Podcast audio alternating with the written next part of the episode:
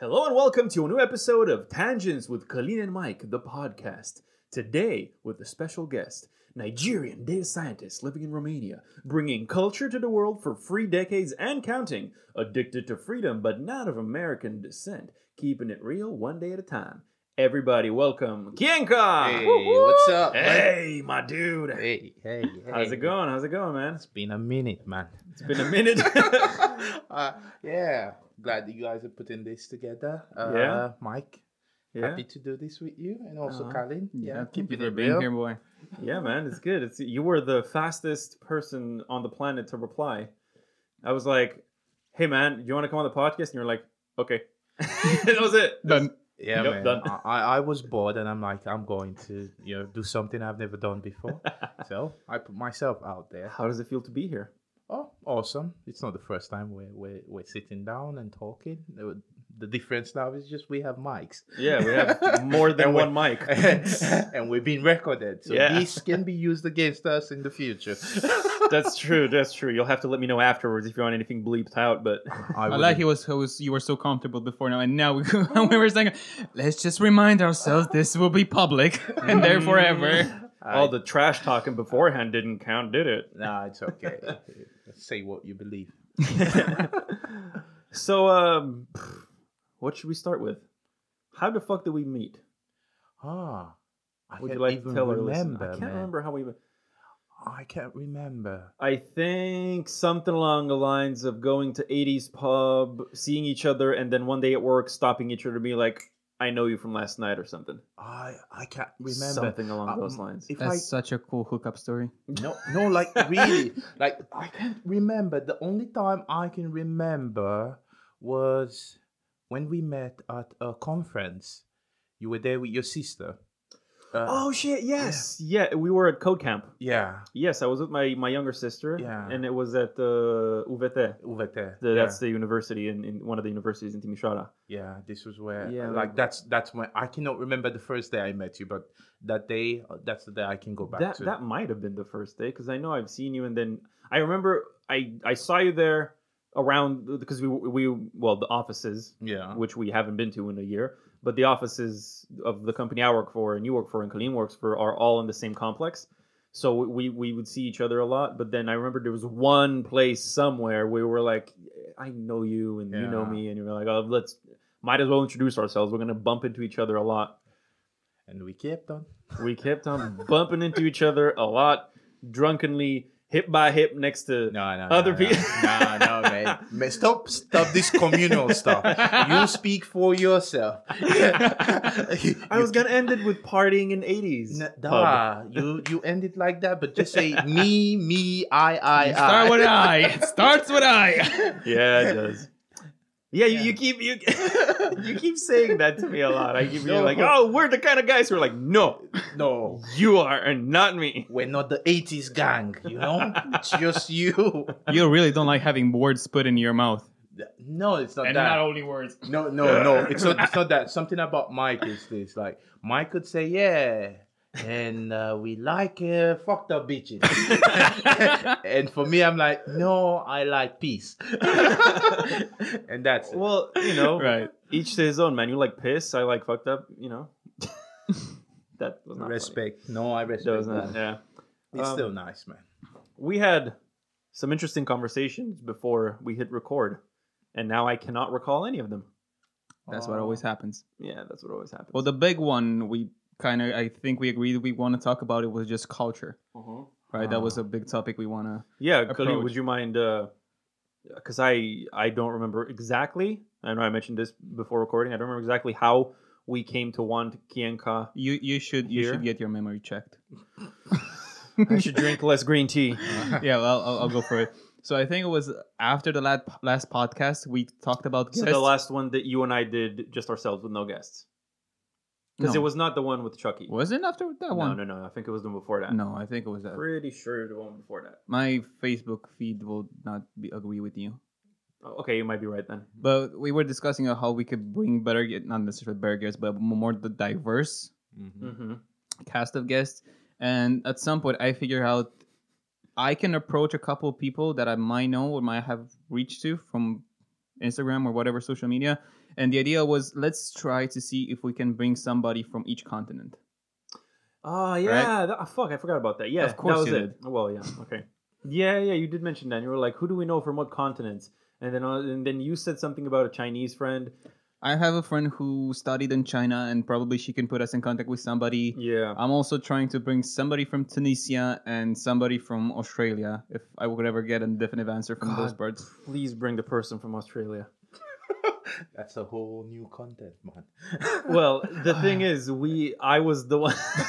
yeah, it's his fault. It's- it's my basically fault. his fault. that he may or may not bring someone from Australia. Well, not bring, but like you know, have Yeah. on the on the podcast someone from Mm. Australia. It's because of me and a few months ago in Tinder with Ooh. global swiping or whatever. I think. and you swiped right. He swapped in the See, whole world. Okay, so here's the thing. Let me just put this out there. Colleen Okay. has a very.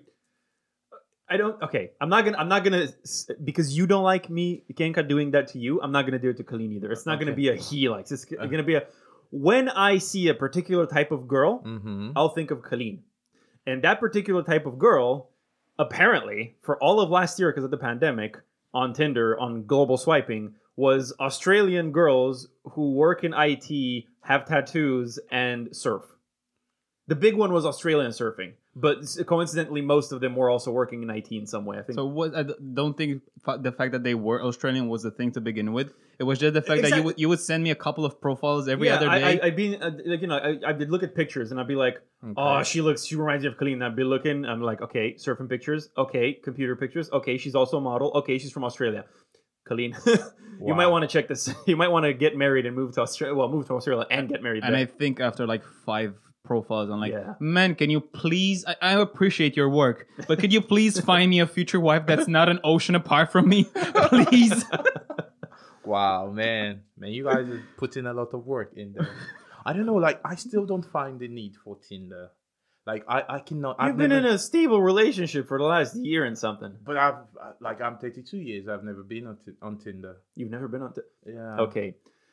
So so so Can we address the elephant in the Yeah, room? can we bit? just the elephant in the Like, room? No, you but- you are the one black guy in Timisoara that likes Exactly. going out. No, like- I don't like- think It's a bit unfair. I never thought you'd have a problem with that. No, no, no. This is not the problem. The problem is uh, I've been in Europe for 12 years. And uh, Okay. uh, and anytime I'm in a neighborhood or something, I see myself, okay, this one black guy, white, white, white, white, white, white, white. And I'm I'm worried about people seeing me or like, yeah, I saw him on Tinder. Oh yeah, this guy, no, uh," and I'm like, no, I don't want that stuff.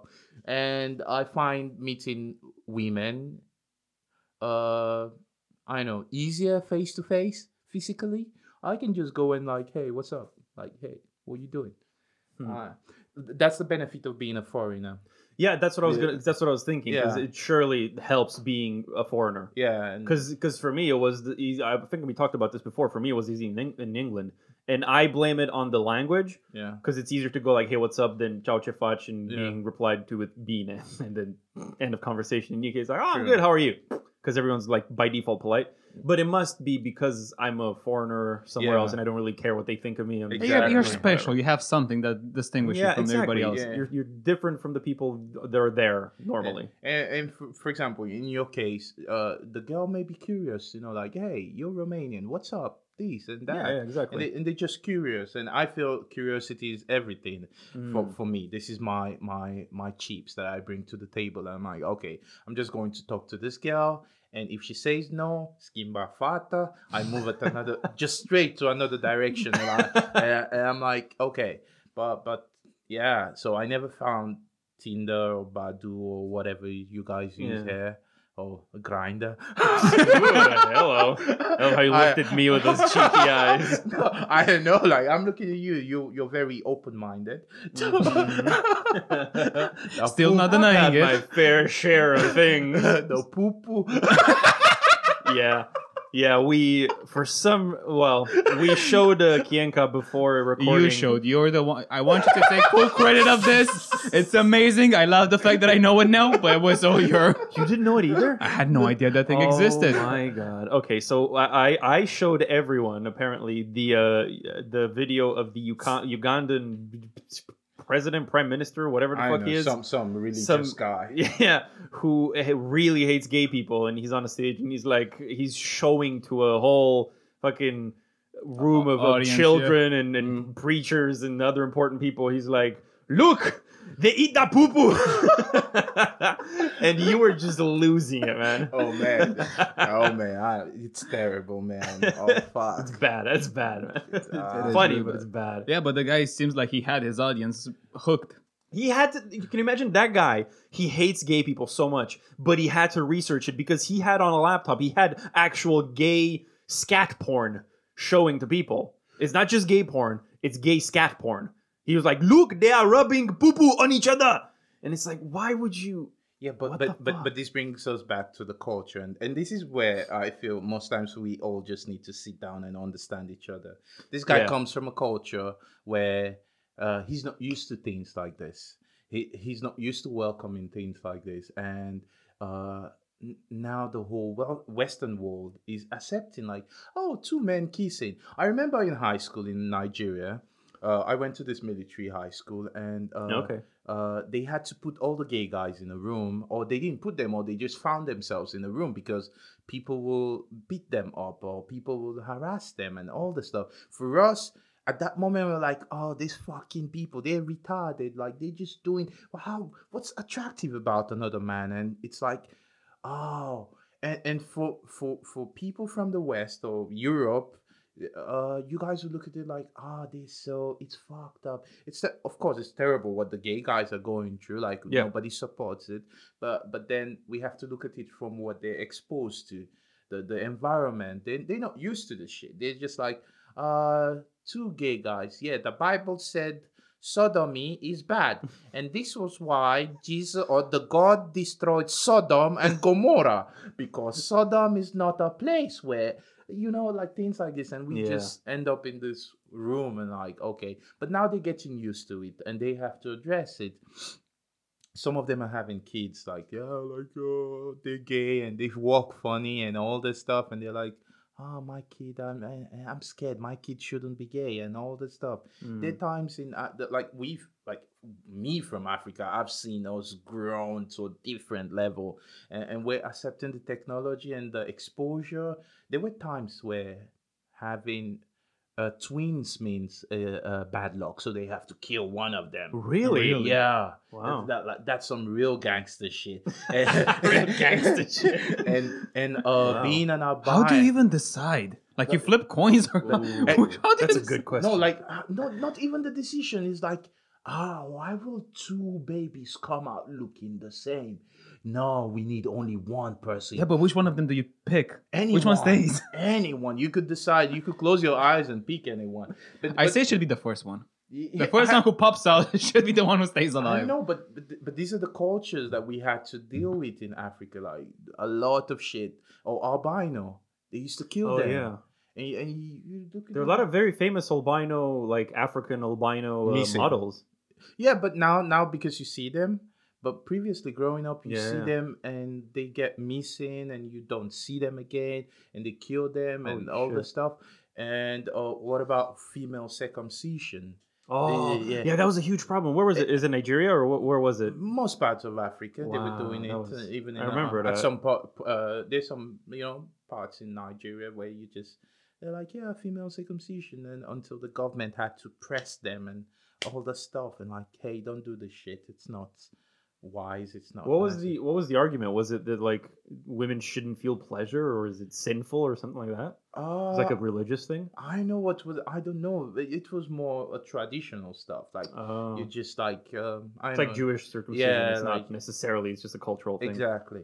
But I don't know. I'm. oh, I like circumcision. Like I. I don't mind. I think if I ever have kids someday, I will want them to be circumcised. The boys. The boys, of course, not Yeah, the women. Yeah, yeah. Thank you for yeah. Exactly. Well, Okay. Okay. But that's a different culture, man. It's just like, from my own opinion, I feel like when we meet them, like when you, if you will meet these people someday, you shouldn't just be mad at them. Like, how you hate gays? How stupid are you? You should try to understand where they're coming from. That's a really good point. That's you know what I haven't thought about that because most people see it the other way around. Most people have a most fuck. I forgot my list. My lost my train of thought. So you said that when you meet someone who's intolerant, Mm-hmm. you should hear them out. True. Uh, Try to find out why they're intolerant to see where the source of the problem is. See, most people like you see all these news from like social justice wars and all Yeah. that. People just do that by default. They go into that like dark area in their in their in their heads, and they become even more intolerant towards intolerance. Yeah. Which Ca- is cancel culture. yeah, exa- well, yeah, exactly, exactly. Well, yeah, Yeah, but it also depends somewhat on the person because if any if if you're listening to somebody, right, you give them an honest chance to tell their mind.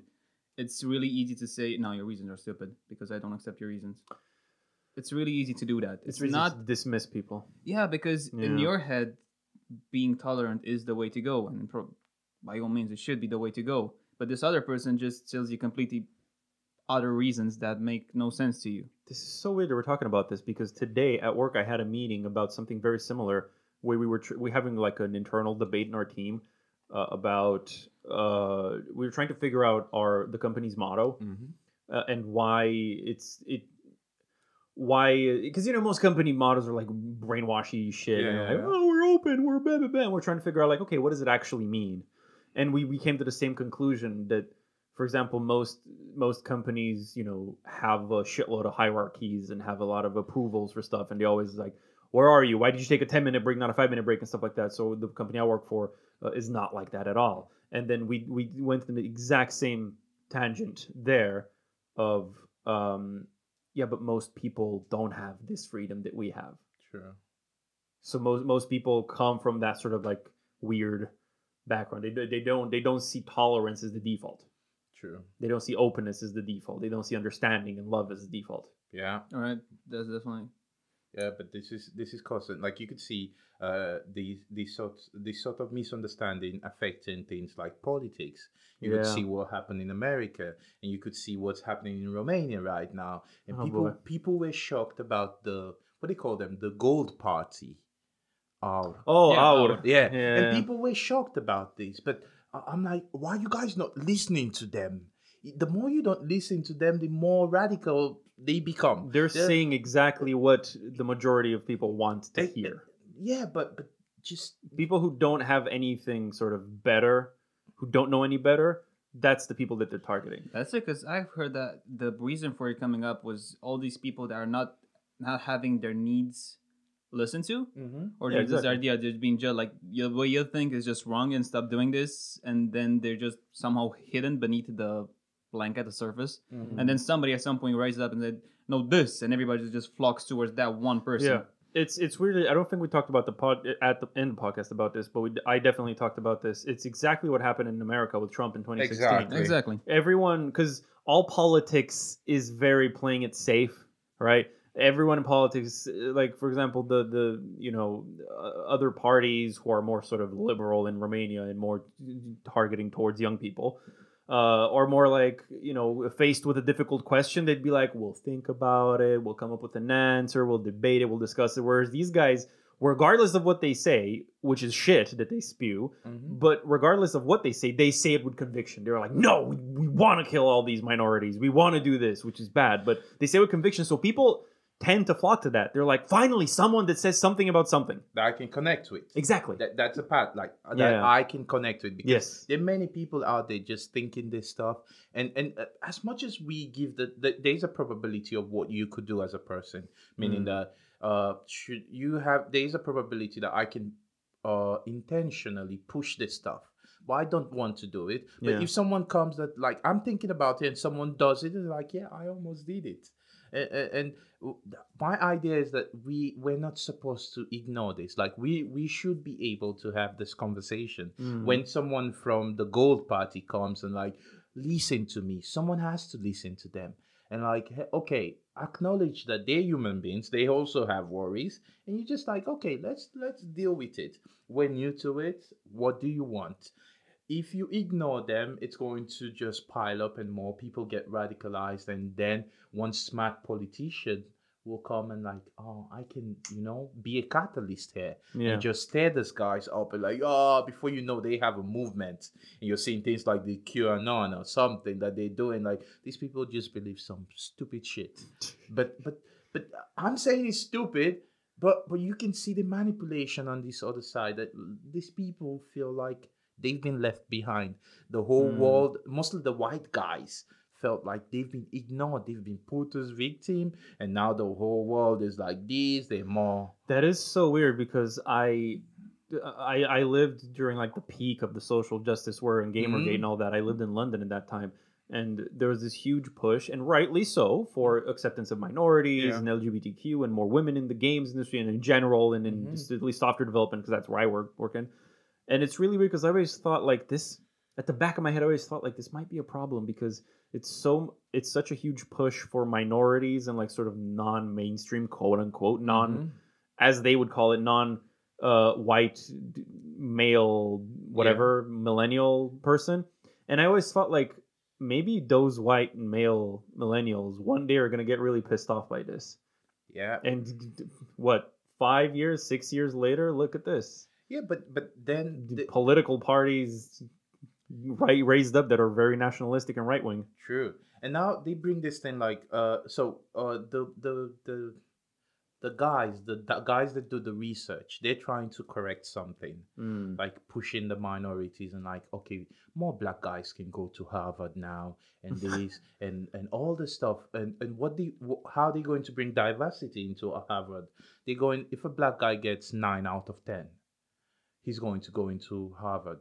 But a white guy has to get 9.8 because there are 50 other white guys with 9.9.8 and then a, a white guy with 9.5 cannot get in but a black guy with 9 can get in or even 8.5 what the, the white guy will feel like oh this is not good for me. Like you guys Yeah. are discriminating me it's reverse racism.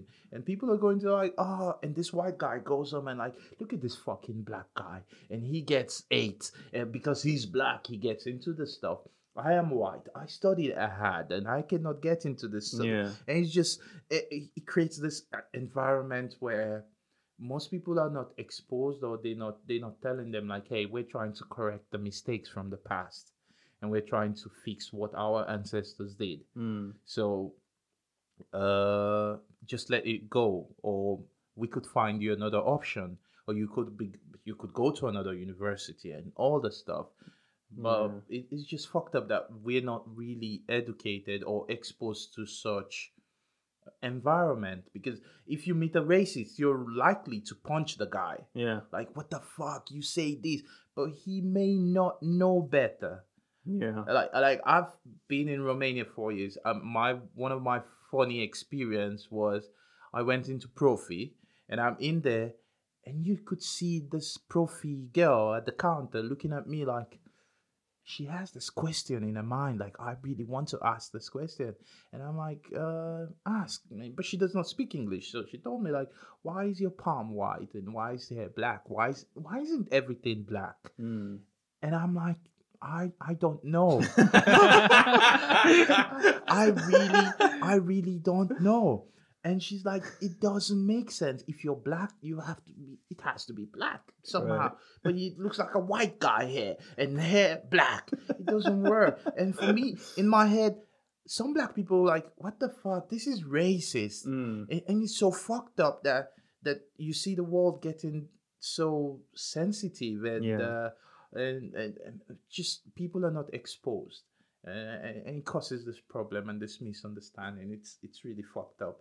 So please try as much as possible listen to everyone and understand where they're coming from. Sometimes some pe- most arguments are valid uh, but not accepted. Mm. most arguments when people make their arguments they're coming from a valid point of view because it kind of makes sense in their head. So they have to like yeah why do black guys all have big dicks?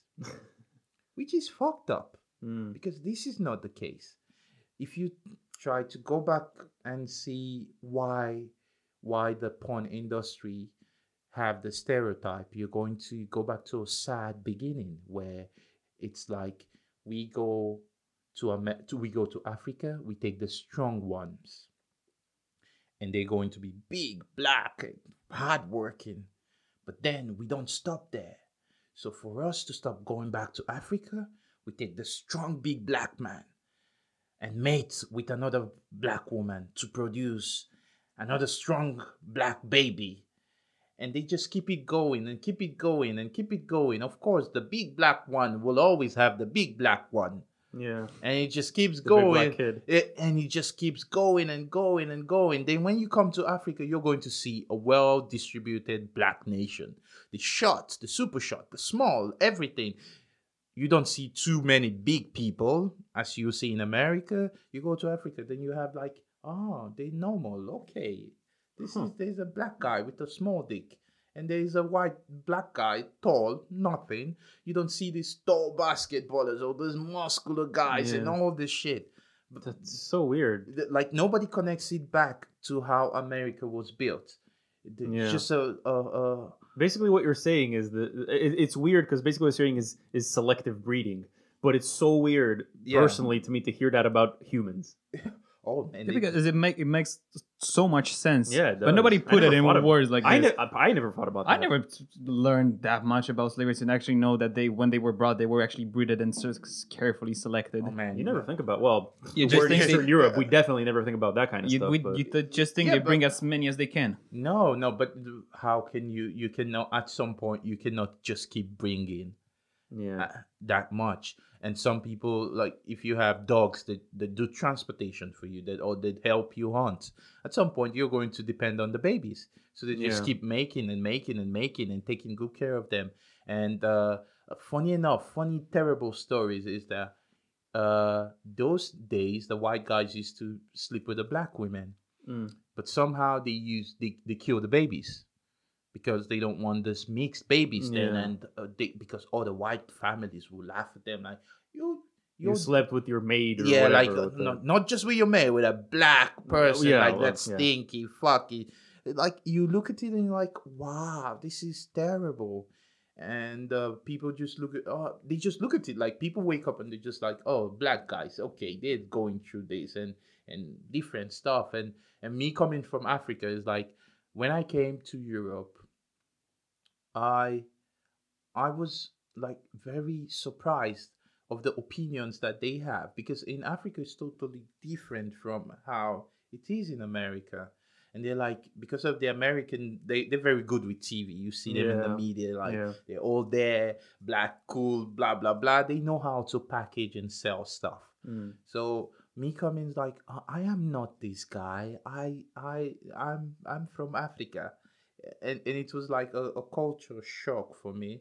And uh, at some point, we some of the black guys around me is like, dude, uh, as much as these Europeans and Americans are willing to learn because they they're curious Mm. it should be your responsibility to educate as much as you can and tell them like hey this is the real africa or this is how we roll we don't roll like that we don't i've never seen prisons that much in africa Uh, i, I think i've seen one but i've never seen I, I don't have anybody in my family in the prison or something but you see all this stuff and you're like fucking shit but this is this is this is the tangent we're just hitting everywhere Yeah, no, this is this is great. You're just all over the place. The, the, the one thing I, I I I was thinking throughout your your whole speech here is how you know how you have that typical like racist thing mm-hmm. where um you have people who've never left the place that they live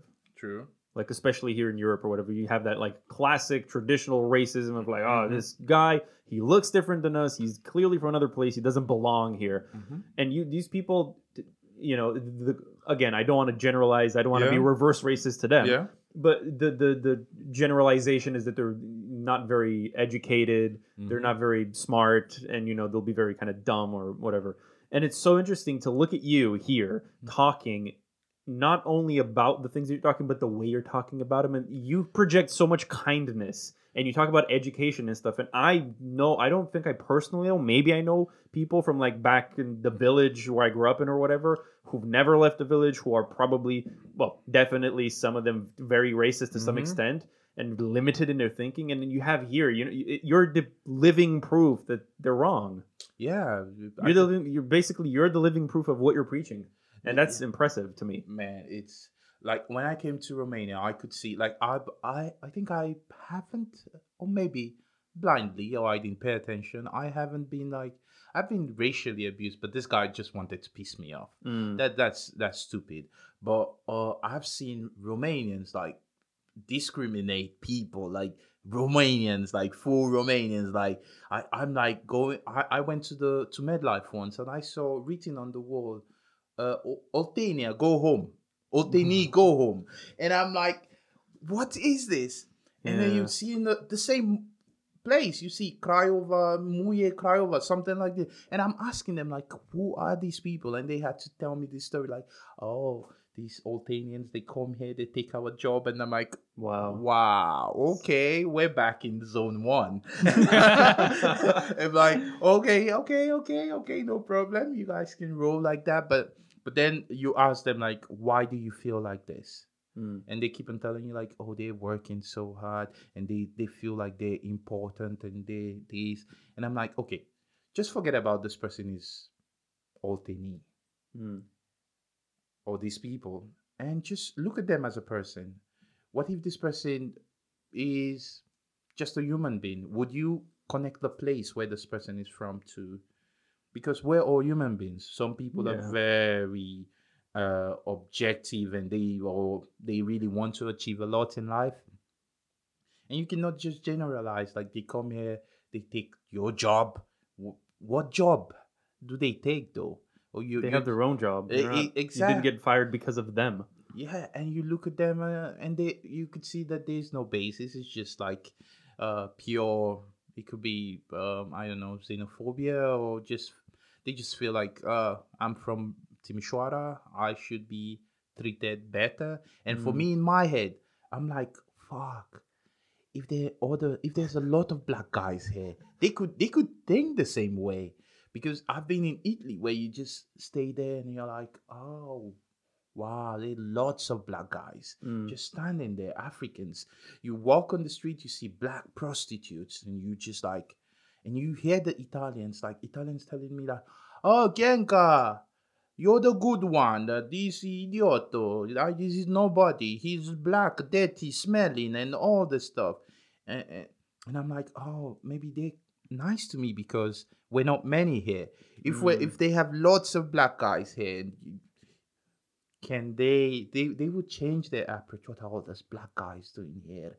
And uh, what the fuck this? No, and, and and and you look at it like you have to tell them like the things you don't accept in another form, you're practicing it. Yeah. So this is the funny concept of this whole stuff, and uh, I always try to check myself that I don't fall in Check this yourself like, before you wreck like, yourself. Like, uh, like they they ideas I believe in that is isn't accepted in so many ways. Like I feel like also the feminist idea it's quite funny, but it's just there.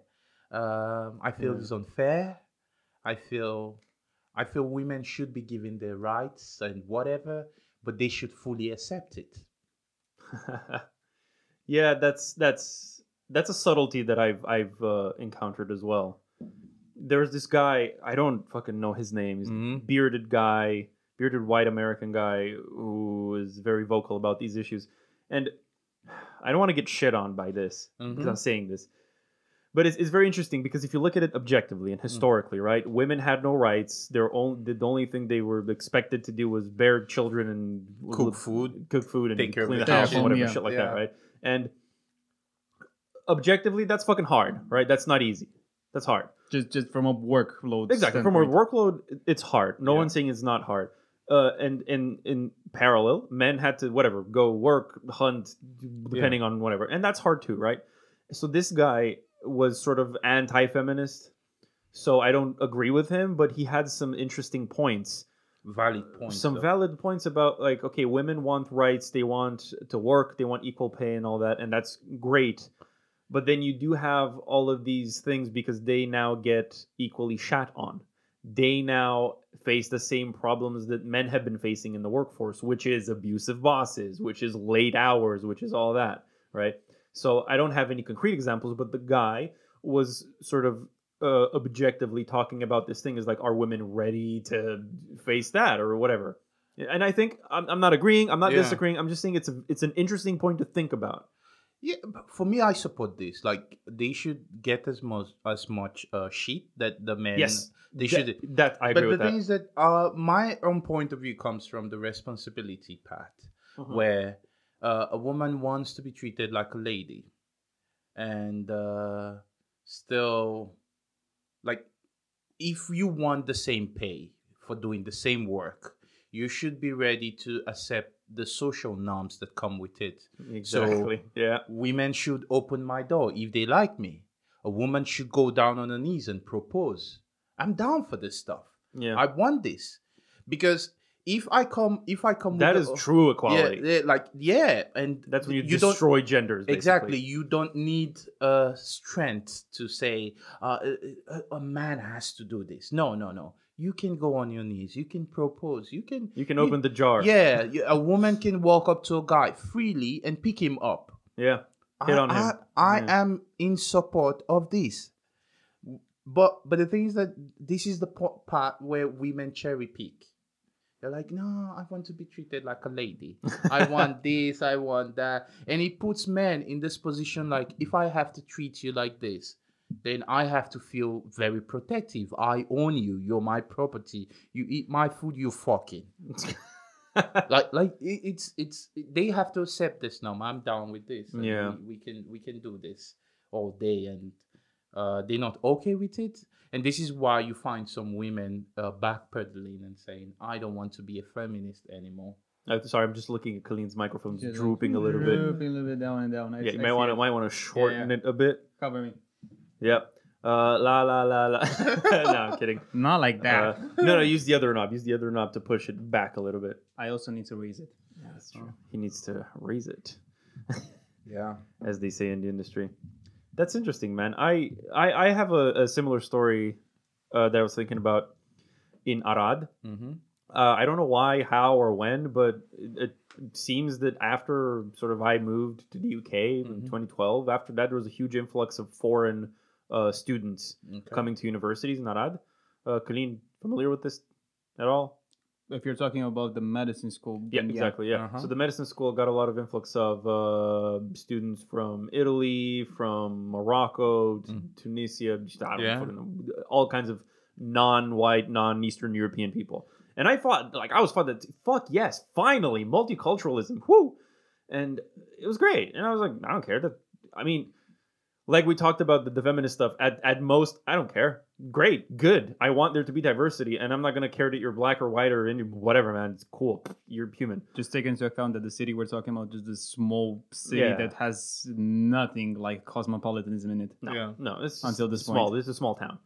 Uh, and I remember this one time I was in uh, Kiev, which is a, I guess one of The hipster place. To yeah go out the to. hipster place to go out to. And we Mhm. were there, and it was wintertime, so it was packed on the inside. It was pre-COVID years ago. Mhm. uh, shitload of people every there was a huge queue at the bar and i was in that queue and i remember there was there were two guys in front of me speaking arabic or something uh, and again i didn't i was i was on my phone i was i just heard different language i'm like oh cool great finally awesome awesome you had a near train for this, also. what? You've been in the UK, you were used to ha- yeah exactly. the this same like whenever because I, I lived in the uk and then i came back and i heard romanian. So whenever i'd hear something else i'd be like home? Uk am i back? Am i not in romania? Nice. Um, and then b- b- behind me was this Romanian guy who was drunk, and he was kind of like, you know, when the guy's drunk and he, you can tell he tr- he wants to talk to you. yeah. He gives you that look, and he's like, Yeah. he's kind of like leaning, and I'm just looking at him with like the corner of my eye on my phone. I'm like, God, don't, don't fucking talk to me. And he was just like, yeah, uh, and I write. Fucking foreigners coming here drinking my alcohol and shit, and I'm well, obviously in Romanian and Yeah. without the drinking southern- your alcohol. yeah, and I was just thinking That's like, so stupid pretentiousness. No, what the fuck, dude? He's like, oh, they come here and they get drunk and stuff. Like, literally, you're the only drunk person in this queue, dude. Go home. And I, I remember I was really happy that everyone around him kind of looked really pissed off at him. He's like, dude, what the fuck? Shut the fuck up, man. Get out of here. You're the one causing trouble, not these guys from a different country. Dude. Who cares where they're from? They're here. If anything, they're bringing money into your town. You know, like Yeah. It's, It's, I hate that. I It hate is- it- racism, man. It's like bad. one of one of my biggest problem was when I came to Romania was uh, finding uh, apartments. So oh no, so really? you, you you like for me to find an apartment, I need to keep on talking to girls like, hey, help me, help me, help me. Just if you know somebody. Who, like can vouch for you or something? Yeah, all the agents were like, no, no. They just see my photo and they're like, nope, nope.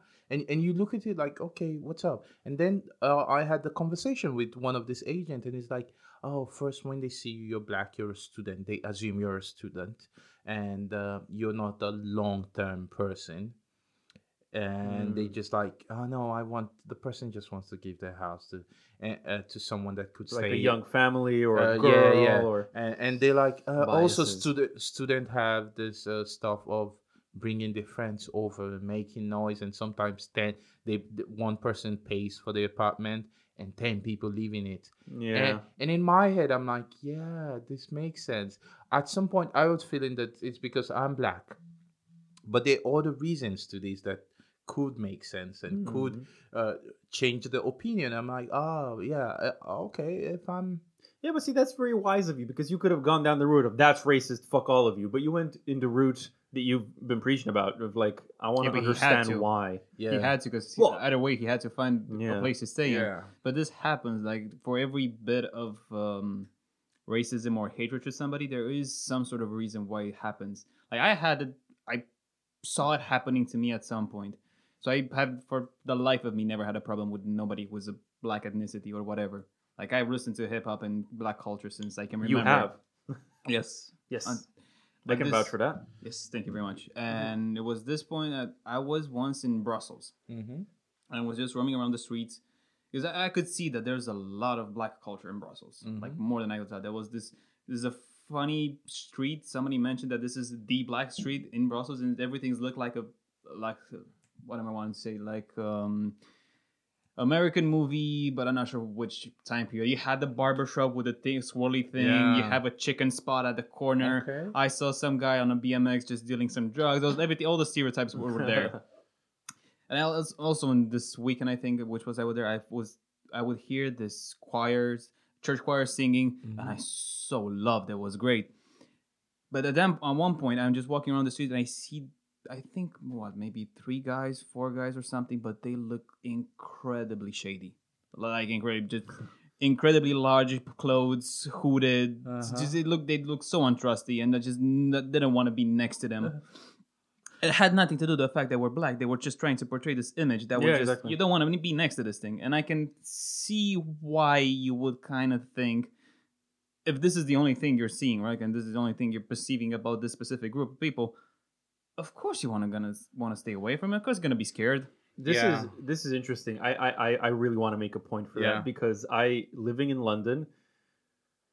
I'm gonna be the first one to say there are neighborhoods that I, as a white person, wouldn't go. It's just I would I I have nothing to I don't belong there. And I there's will some be- black people that will agree with you. There's some Exactly. neighborhoods that you wouldn't go to that I wouldn't go to. as well. exactly. But but in my five years of the UK, I was a lot more scared of white British guys than than black British or black whatever guys. Yeah, but the UK in the UK, uh, uh, the the racism is more subtle in there. Like you, you really don't see they they they, they bring themselves or they they they, prote- they portray themselves as very open. Dude, I ju- you just reminded me of a story, very short one. Yeah. uh, at my first job working something we had an event running uh, and i was sort of in charge of welcoming people inside and there were two security guards from some security company Yeah. both black one huge tall dreadlocked jamaican Yeah. and the other one uh, older short uh, african Yeah. uh, the tall one had a very british accent Mm-hmm. you could it was you know you could Yeah. tell he grew up in a in a whatever Jamaican family yeah. household, so he had some accent, very very faint. but the African guy had a very thick African accent. So first of all, I had the most interesting conversations with these guys because they told me about like the the, the black racism of the like whatever fifties or something, and Mhm. he he told me like the pubs had a sign that said no no blacks, no dogs, no Irish, and shit like that in the UK. That was really weird. But then he, he told me about all these things and how it's unfair and all this and that, and I was like, wow, that's, I fucking didn't know about that. I'm I'm glad. I love that's why I love being surrounded by multicultural people because you learn. Yeah. Fucking I don't. None of my fucking white drunken relatives are gonna tell me about this. Just- They mm-hmm. they never been out of their village. But then, but then the African guy, he he leaves to go at the like the gate or whatever, like a couple of hundred meters there, and then he tried to he said something and you know obviously he had a very thick accent. We had a little bit of trouble understanding. He was like so uh-huh. could you repeat? And he repeated and then he left. And then the jamaican guy is like god fucking damn i hate these africans. And i'm just like whoa. And to me as a white guy i was like oh i, I didn't know there was that kind of racism No, as well. Like am- is. amongst It's- them like it's- holy it's- shit. it's okay There's some levels to this he's like shit. fuck this guy man and stuff. And i'm like whoa. No. holy shit. No, no, you always find this amongst people, regardless of the culture. White, black, they they Romanians Yeah. that wouldn't like uh someone from Gorj, and just like like, like yo Timișoara, like look at him fucking Gorj, uh, Yeah. and you just see, and and and uh, it's there, it's there that sometimes black people don't like black people.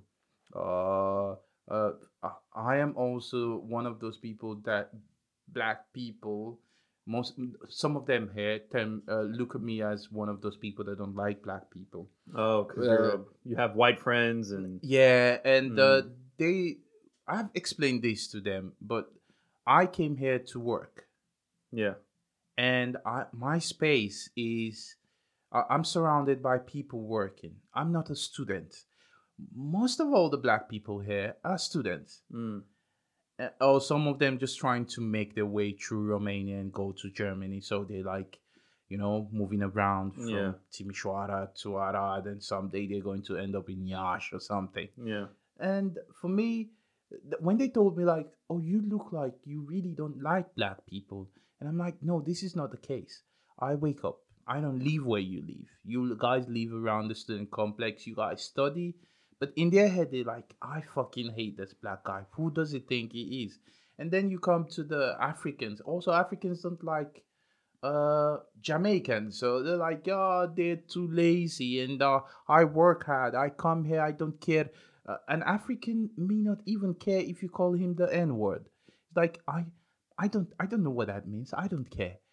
Like I we didn't like in Africa or in Nigeria, if I can speak for my own country, Mm. we I, the, the words we never used. We don't have a course word in the language in general. We we don't hear the N word. We don't know what it is until we moved out of Africa. Like, yay, and turned on American Yeah, TV you're like, something. okay, okay, this is a bad thing Mm. but but we never knew all this stuff so we we really don't care so when we see all this stuff and we're like why are these guys like this and sometimes you hear africans say like oh black americans they're just lazy and they just want to protest and they complain not knowing the history or they may Yeah. not fully understand why these guys do it. And they're just like they're lazy. They don't work. They just want to sell drugs. And you see this african he will work his ass off and uh, go to the university. They already they understand some stereotypes that most times people maybe black guys or maybe black people don't take into consideration. It's obvious sometimes africans come to europe or go to america and they're looking for fat white women fat white women. exactly Okay. because the white race have decided to be thin and uh, sexy and blonde and these fat white women have low self-esteem and they would take Oh. anything and they decide like i'm going to go after that white fat woman and i'm going to fuck her. And she will have a kid for me and she will give me the papers here and my kid and we will build a family and this is it. And they that's how they make their move. Whereas in america they're like oh fuck that shit. I'm just going to chill. Fuck it. You don't like me. Go fuck yourself. I'm moving on. Blah, blah, Yeah. blah. but then there's also this you you you're behind the line. You just have to make do with the system. As an African, we didn't suffer. They didn't suffer the slave movement. They didn't suffer civil rights. They just came. They're trying to survive. That's what they have in their mind. A black American will come like, no man, you can't do this shit to me, man. I need to do this. I don't work for white man, man. And uh, you you see all this stuff, and That's interesting. the the things that it, when you look at it, if you look at all these perspectives, or uh, it's not all of them, you start seeing some interesting vibe. Like you understand this person, you then understand this other person, and you're like, ah, this is this is the difference in culture. And that guy could say to you like, ah, this African, this this, but if he goes to a place, he will trust that African more than anything. They're like, yeah, they go to the same restaurant. They like, they don't like each other, but they still like, I trust you. I can accept bullshit from you. Or if a black, or if a white guy comes in and call him the N word, he's going to like, ah, wait, both of them will kill the white guy. Why you call him? You call me too. And uh, it's, it's just the cultural stuff. But I believe it's applicable to every culture. There's some people intimate like people from Banat don't like I've said man they like they just you just see it there so uh, what I'm trying to say is that you can connect to it regardless Yeah. in every culture uh, I have some cultures in Nigeria inside of Nigeria speak the same language but cannot marry intermarry. So you're like what the hell? You guys cannot intermarry? They're like yeah I have friends suffering the same stuff. They cannot marry. This person is black. Speaks their local dialect but they just cannot marry from just because of cultural reasons. So it will always exist i don't know as human beings we just have to try and understand why I had a classmate in university. Uh, he was black, and I think he was from Nigeria. He was he was definitely from Africa. I, I, Mhm. maybe Nigeria, I might be wrong. Uh, and I remember he was very religious, uh, and he was studying computer science and all that. And he went to do like a doctor's degree and stuff like that. He was he was really focused on studying. Yeah. And he told me the same sort of thing. Like he came from not necessarily very poor, but like he he lived in the oh he lived in a French part. Is Mhm. Nigeria? No Do they have? all english Oh, okay. Then he I, then he came from a part of Africa where they speak French. Mhm. I remember. cameroon something Probably, yeah. Um, regardless, uh, I remember he came there and he was like, "Look, man, I come, you know, I'm, I'm here. I, my family is depending on this." It was very kind of, it was very interesting. It was very sort of family, yeah uh, in, in sort of this an- ancestral, right? It was very ancestral. It was like my Yeah. family's counting on me to do this. I need to study really well, get good grades, go on the professional like university path and all that. And uh, very God oriented, which is like Yeah. fine with me. I don't care. yeah Uh, we had some very interesting conversations. I remember he told me the tribe that he's from. Uh, they're very like you said. They don't have any any cussing in their in their dialect. They- Yeah. They have none of that. They're all they're all supporting each other. Their their whole tribe. I don't know what fuck.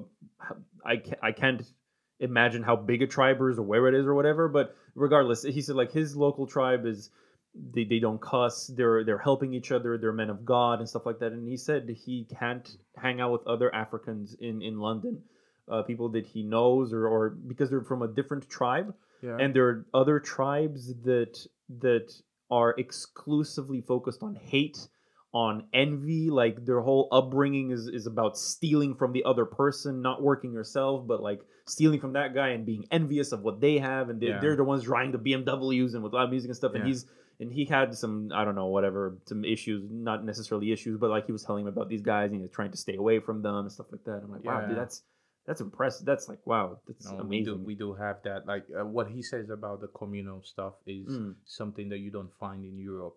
So me growing up in Africa, every time I have to go back to school, my uncles, I have to go to my uncles, my aunts, and all these people. They will give me money and all the stuff. Now that I'm working in Romania, I have to send money back home every month, and yeah they're like, "Hey, uh, this person's school fees. You hold this one. You get this one. So these has to go on for like forever." You have to do some Now- heavy budgeting, heavy. Exactly. And Yeah, now money. When I explain this to Europeans, like, hey, I do this, and they're like, why?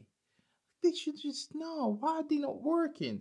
My, my girlfriend even had to try as much as possible to understand me. Like, okay, it's good that you're helping your family, but dude, like, really? Always? But that's interesting because there are a lot of Romanians going to Western Europe and sending. I've known them But a lot they, of Romanians doing really shitty jobs and sending right- the majority of their salary they- back. But the funny part about Romanians is that you they you guys are not moving that much anymore. The Mm. thing is that once you leave your country and go to another place, you become a third class citizen. And you're going to do work uh, harder than the normal citizen Yes. to be able to survive. Yeah. As black men say that what a white man will work to get, we need to fly to get it. So so when you look at it like uh it, it happens like this, you can relate to it, but not many Romanians are really Yeah, okay. running outside that much. Some of them just want to chill, and they don't want look young young people don't want to work that hard. But but but going back to Africa, then you see this stuff of Mhm. hate and uh, you this communal life. It's Yeah. normal that you want to help each other.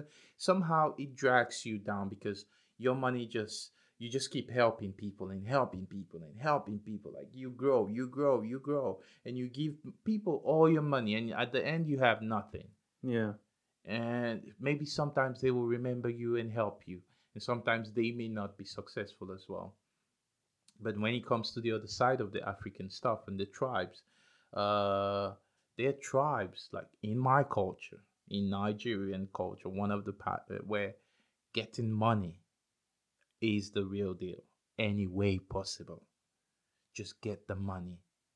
And you're like and, and we come i come from a country where most times most people are thinking about money. Like hey money money money money. So they're trying to steal from you you you you you. It's like you put a, a, a, a, a 2000 rats inside a drum and give them little food they're going to start eating each other Yeah. and, and this is how it goes like nigeria is like 200 million people in just this country and everyone is just trying to make tomorrow Yeah. yeah like what can i do so they're going to this will bring us to how they started the nigerian prince stuff Okay. like- yeah, yeah. You mentioned that before like recording. yeah like with how they started thinking of all this stuff like oh yeah. There's a documentary about that. How Ex- people created jobs and stuff just from for scamming. yeah Their whole industry of man, scamming. no the industry of scamming is like crazy and and now the whole world is doing it like, people are employed and they you, I, I saw in the documentary people that like they had their, their briefcase and their suit and they Hey, man. drove to their job and their job was literally scamming and that was Man, it. The- the really? normal job. Yeah. yes, I, I, have no remember- idea that this happened. no yeah, man. yeah. I, I, I would randomly understand saw it. having like groups doing these, but not like actual No, jobs. it's, it's a proper job. now it's a proper job like there are So many weird, yeah. people surviving on this and if they tell you what they're doing you're going to like at some point you're going to forget it's scamming like they, they just like yeah wait this wait, is wait. how I'm making my bread. Exactly, and they and they're doing it, and some of them could give you valid reasons. Yeah, yeah, yeah. You know, the white man came to Africa and they stole from us. What is wrong if we steal from them back? And you're like, oh yeah, they stole from us, but yeah, can you get it back? No, now I'm getting it back. and, and you look at this stuff and you're like, wow. And and if that guy is talking about the Nigerian culture, like if he's talking about a culture that's just like still, still get this, get this, money, Yeah. money, money. I can bet my life that he's talking about Nigerians because this is Huh. this is what we like. We're we're all about the hustle mindset. Like, Okay. what can I do to Entrepreneurs. Yeah, like just what can I do because the country will not provide you job. We're two hundred million. Only like ten million is employed by Holy by shit. by uh Government. Government. a government or Yeah. private staff. So Oh, okay. most people are like hustling, like hustling real hard, like making ends meet, and it's it's what it is. And for me, I when I came to Europe, I spent like two years thinking about businesses that I wouldn't have competition, and I'm like, oh, funeral business, which not many people are doing it, but it's Yeah. a big business. Huge Like industry. Yeah. Yeah you don't need to design anything you don't need to advertise people are dying you don't need to they will die any anyways you just They people will come to you eventually. yeah because i saw my friends they, they went studying overseas with me and they're like oh we always have money like $10000 $2000 $20000 and they're back the, the mortuary or the funeral home is back home just generating this cash i'm like "Ah, Jesus. I need that bunny, man. I need that bunny. And and you look at it like most people just want to do the scam, And Yeah. sometimes there's a success so far in the scamming, though. The success is great. So, ladies and gentlemen, next time you get an email from a Nigerian prince, think that that's someone's paycheck and reply to it and send them your beautiful Man, money. No, I, I, a actually- family is depending on that money actually, somewhere. No, actually, Nigerians have moved past email. Nobody does that stuff. It's old Really? school. It's way too old school. It's What are they doing now? School. What are they doing now? Uh, they're doing a lot. Uh, now Americans. Let's focus on Americans that are doing it. They're doing um, uh, paycheck, paycheck scamming, where they write something to the government, and the government sends them something. Mm. Or some people can pretend that they're sick, whatever. I'm sorry, Colleen is trying. Okay, can you turn that one? The one that's facing me. It will still fall. No, no, no, you, you need to put it further down in so the balance is is less weight on that. I'm sorry. We're doing we're having technical uh technical stuff. There you go. And now you can move the whole thing closer to you. I got it. I got it. So it's like a, it's a there we go. Is that okay? Should be. All right, sweet. Sorry, man. Um on, on scamming? eat the poo poo. I can't remember what we're talking about. No, it's uh, it's it's this just has been such a serious podcast. no, And we're just like listening to you. no. And I'm fascinated by the shit you're saying, man. Yeah, but uh, one has to make ends meet, though. For me, I used to like look at those scammers like good. They they're always around, but now the whole world does it. Americans, Indians, uh, Indians do it, and uh, uh, French people, Turkish, everyone is doing it now. It didn't Yeah. start. It didn't start from Nigeria. No, Just not, not. Nigeria's idea was the lamest one, but people fell for it. The Nigerian, it, yeah. but but if you look at the history of the the scam, uh, it's it it relates to how uh foreigners or white people see Africa. So they come, they invite you. I am a prince. I own this land. I take him to like let's say yeah, you this is Africa. yeah. I call him and I'm like, yeah, you see all the bushes here? It belongs to me. And this is my, I can give you, and there's oil in the ground. And you just need to give me 25,000. You come with your trucks and you extract all the oil and you take it back to your country. And this white guy's like, yeah, this guy's stupid.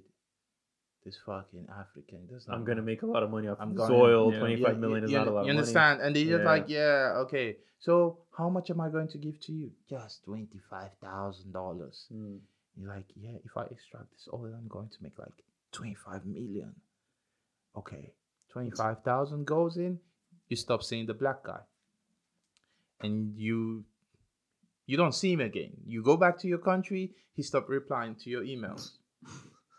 On to the next one. And that's the hustle. So they found a way to somehow, not that I'm glorifying whatever they're Yeah. doing, but they found a way to, to to flip the coin here. You know, like yeah, because then you if you if you've seen a movie called The Gods Must Be Crazy, No. Uh, if they make a movie like that again in in this current time, the world will be furious. It was a What's movie, movie about, about? it's about Coca-Cola bottle and a pilot, a white pilot, Mm. drank Coca-Cola and he dropped the bottle in a village in Africa. Oh, And they haven't seen a bottle before. Oh my And god. they're looking at the bottle like, oh, they don't know the bottle. And they're using the bottle for everything. But now they have only one bottle. And they were living peacefully. But before this bottle Uh, came, oh, they're fighting for it. now now they're fighting for it. Oh. They're hitting each other like, hey, give me the bottle. I want to pound this. I want to grind this. And uh, this one is like, I want to do this. And next thing, someone used the bottle and hit the other person on the head. And next thing, there's a problem that never existed. Yeah. And, and you see this stuff, you're like, That's so weird. That's exactly like um, there's this Orson Scott Carter. Someone. It was a writer, the guy who wrote Ender's Game. mhm. Uh, there's a movie after it as well with the young kid.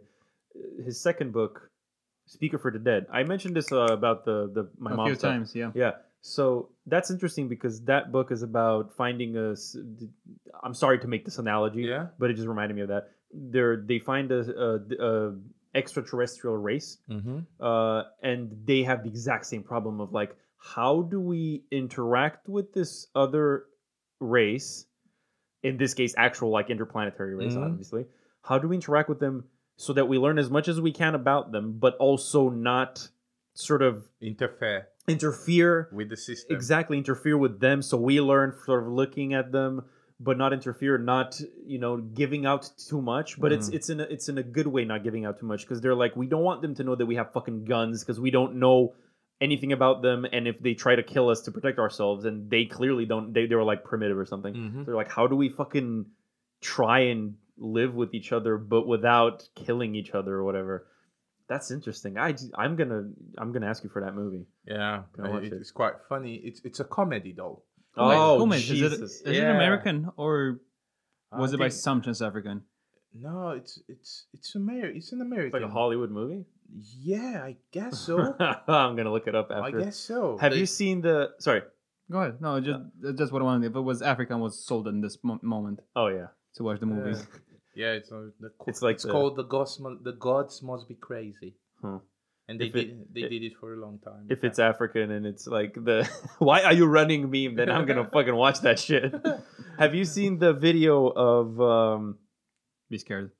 No, no, no, no, uh, no, no, no. It's it's along the same lines. There's a video of these, I guess, African tribe who are uh, the, the ones that like pick up the the cocoa beans, but they've never seen a chocolate. Oh yeah, So it's like a whole tribe, and all they do is they they pick up cocoa beans and they plant cocoa trees and whatever, and then they export it to America or whatever. And Yeah. then this journalist or whatever comes in there and is like, "Oh, do you know what why you're doing this?" And they're like, "No, we have no idea. We this is what we do. We make our living, earn very little." yeah. because well uh and he's like oh i brought i brought with me some chocolate i'm gonna give it to you and he's like oh this and they, they were like it was i swear to god man it was like it was weirder than seeing a little kid with a toy because they were like this is this is what we're doing and he gave it to like the i guess the leader of the, the group and it was so weird because it was very kind of ritualistic yeah. I don't want to say tribal, but it was Yeah. ritual because like he gave it to him and he was like he brought it to the other ones and kind of held it up like it was this magical thing and he was like, "Look, everyone, this is this is what we're this is what they make out of what we do." And everyone was like, "Oh wow, wow!" And they were like this foreign thing, and they all took a little bit and they ate it, and you, you were like, "This is sweet. We didn't know this was sweet. We never eat this." Because we don't eat it, because it's our we make money out of this. We, Yeah. It's our work. We don't we never tried it, and it was like, yeah, it's, it's not sweet, but this is sweet.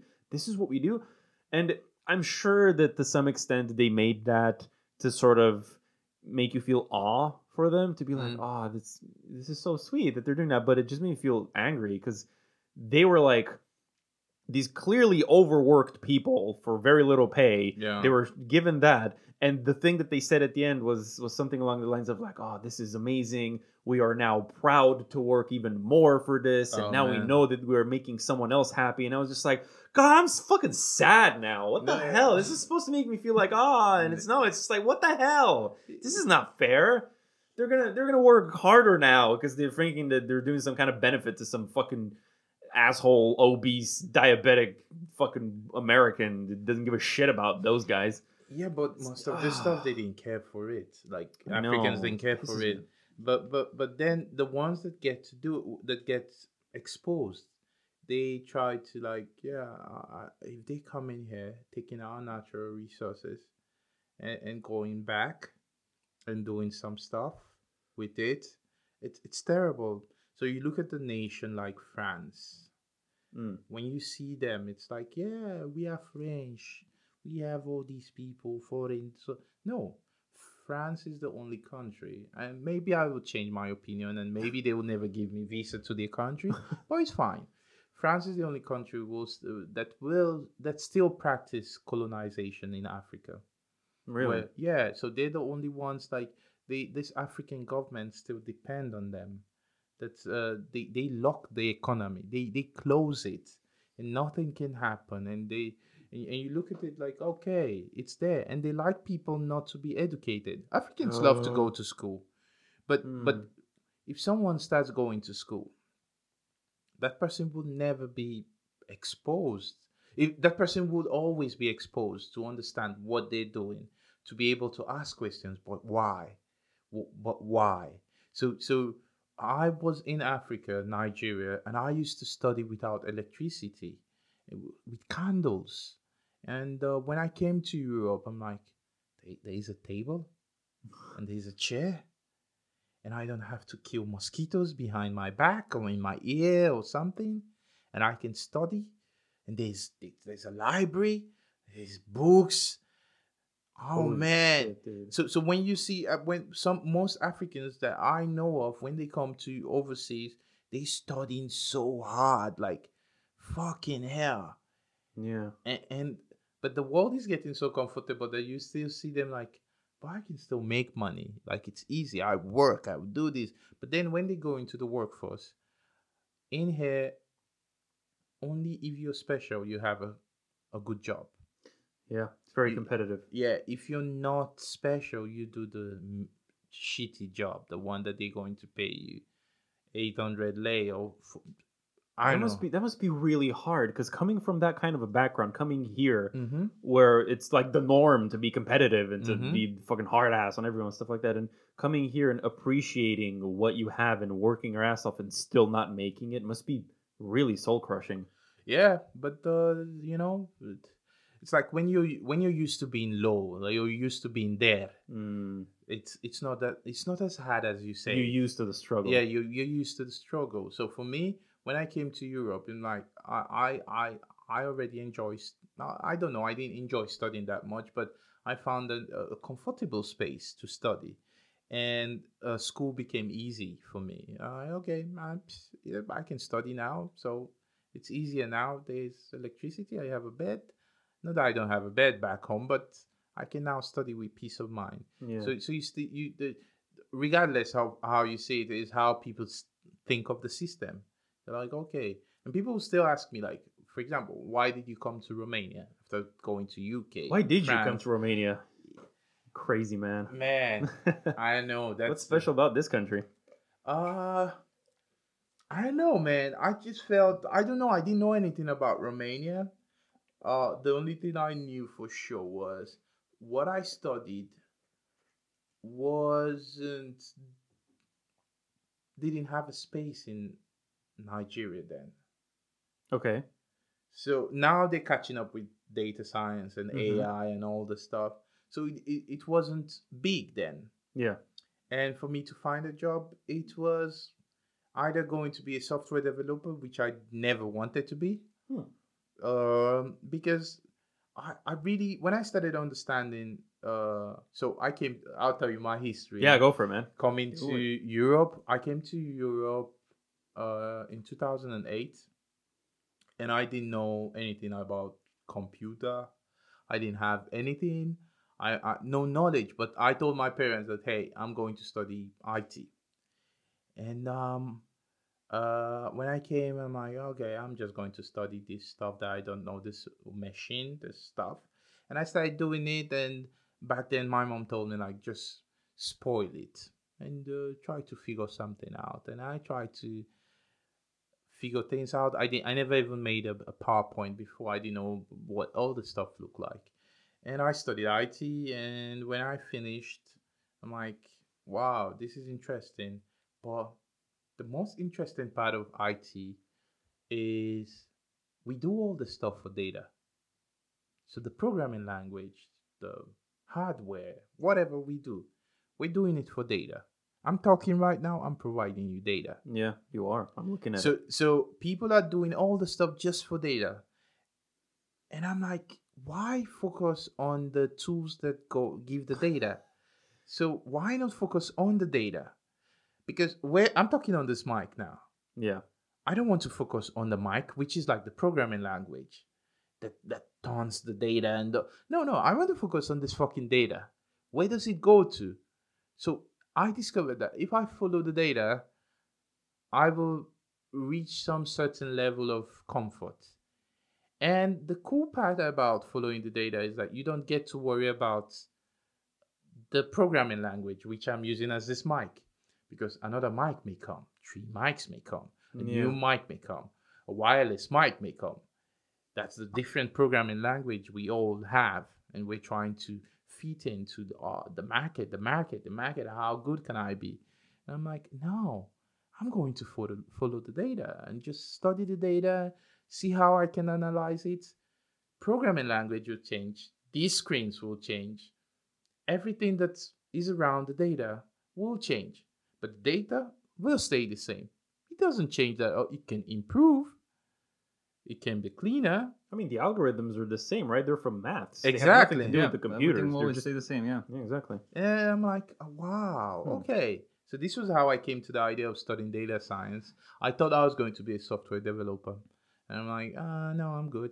uh, I, I I changed and I, I I did software developing. Like I studied everything, and I'm like, no, I I made this huge shift, and uh, here I am studying data science, and the life was totally different. More mathematics, and you're in class with like all these Asian kids. They're like super smart, and uh, you're trying to survive, and you're you're in class with people that are just like. Uh, he doesn't know that shit. Nah, you- they're super smart. The people that go after data, yeah. they're, they're awesome. So uh, I don't know if I can say anything to anyone that will listen. That is a I don't know that is chasing tech. Uh, try as much as possible to stay with the data, because they will always there will be React. Next thing before you know, there will be React 10. It will be something else, and it will change. We all started with PHP, and we thought PHP was the shit. People did some advanced PHP stuff, Laravel, then we went to C Sharp. Now C Sharp alone has like 20. You have Core, .NET, this, that. Blah. These things are just going to change over Yeah. time. But just if we can stick to the data, try to understand the data, eh, you'll be fine in the future. I think so. So That's so weird that you mentioned that, man. Because I felt when you said that the first time and you were looking at me, I thought like you were reading my brain Mhm. because I remember vividly back in university how I wanted to be a fucking game developer or software developer because I went down the development route. Mhm. but even then, I was a lot more obsessed about how to fucking configure Sublime yeah. or how to reinstall Ubuntu more than actually using it to do something with it. I was I fell in love, and even to this day, unfortunately, I'm in more in love with the tools than Mhm. I'm in love with the products. Yeah, and and that's that's, That's, how it. the, yeah, it's the system has tricked us. they well tricked me. Yeah, but But I don't necessarily think it would trick you. Like for for one for once, I completely agree with whatever you said. Mhm. But I had this point when I tried to delve into data science, and it just I don't feel it. Like I don't like the Well, process of it, the of tools, course. not necessarily the tools, but whatever you have to do, all the maths, all the just taking this table and put it in this form and then doing this. I understand why you do it. I Yeah. understand everything but. I just don't like it. yeah, it's So not.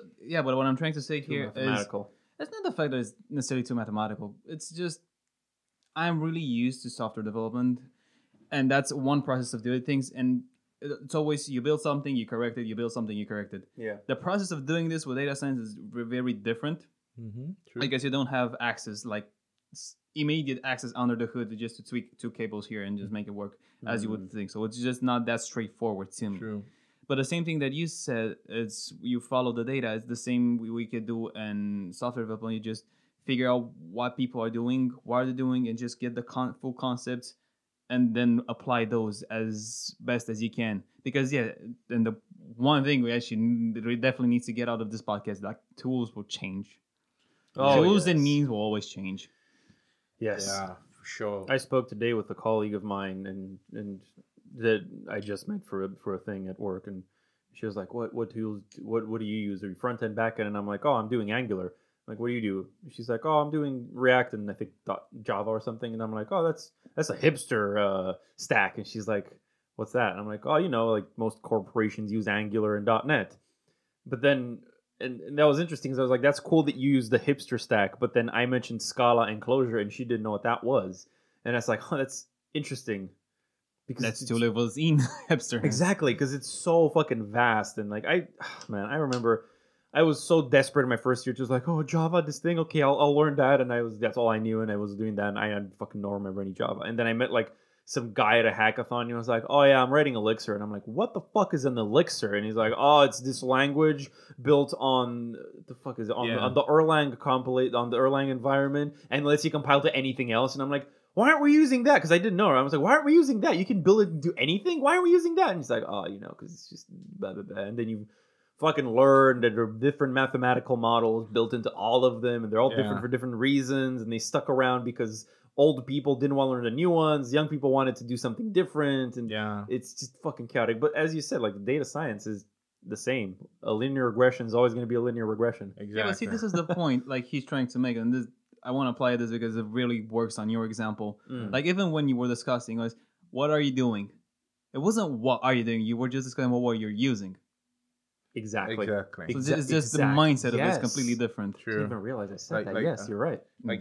Yeah, know. for me, I had to go through this stuff. I'm like, how do I? Because I did, uh, I did my bachelor's, which took took four years, almost three and a half years. Then I did two masters Holy shit, dude, To you're be- smart. to be able to. On no, I was confused. Oh, Yeah, because once you once you once you wrap up as a uh, from informatic and you're like you're like well, where do I fit? Is it networking? Is it programming? yeah. Because that's a Uh, struggle. with- the idea with programming is that many are called, few are chosen. Mm. They you there will be like ten guys out of a class of fifty that will be good at programming. Yep. Some guys will be good at just tool stuff, networking stuff.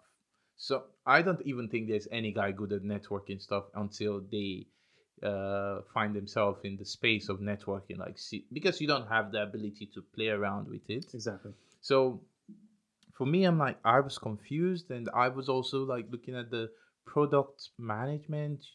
I mean, design and all this UML diagrams, Oh, which I feel is the coolest part of IT. They they pay them a lot for just designing a product, and they don't write codes, and they just it's like the creative quote unquote part of coding because you have to Uh, design systems and uh, how to yeah. interact and shit. You don't have to write any code for yeah, It's exa- actually how it works. You just have to think about.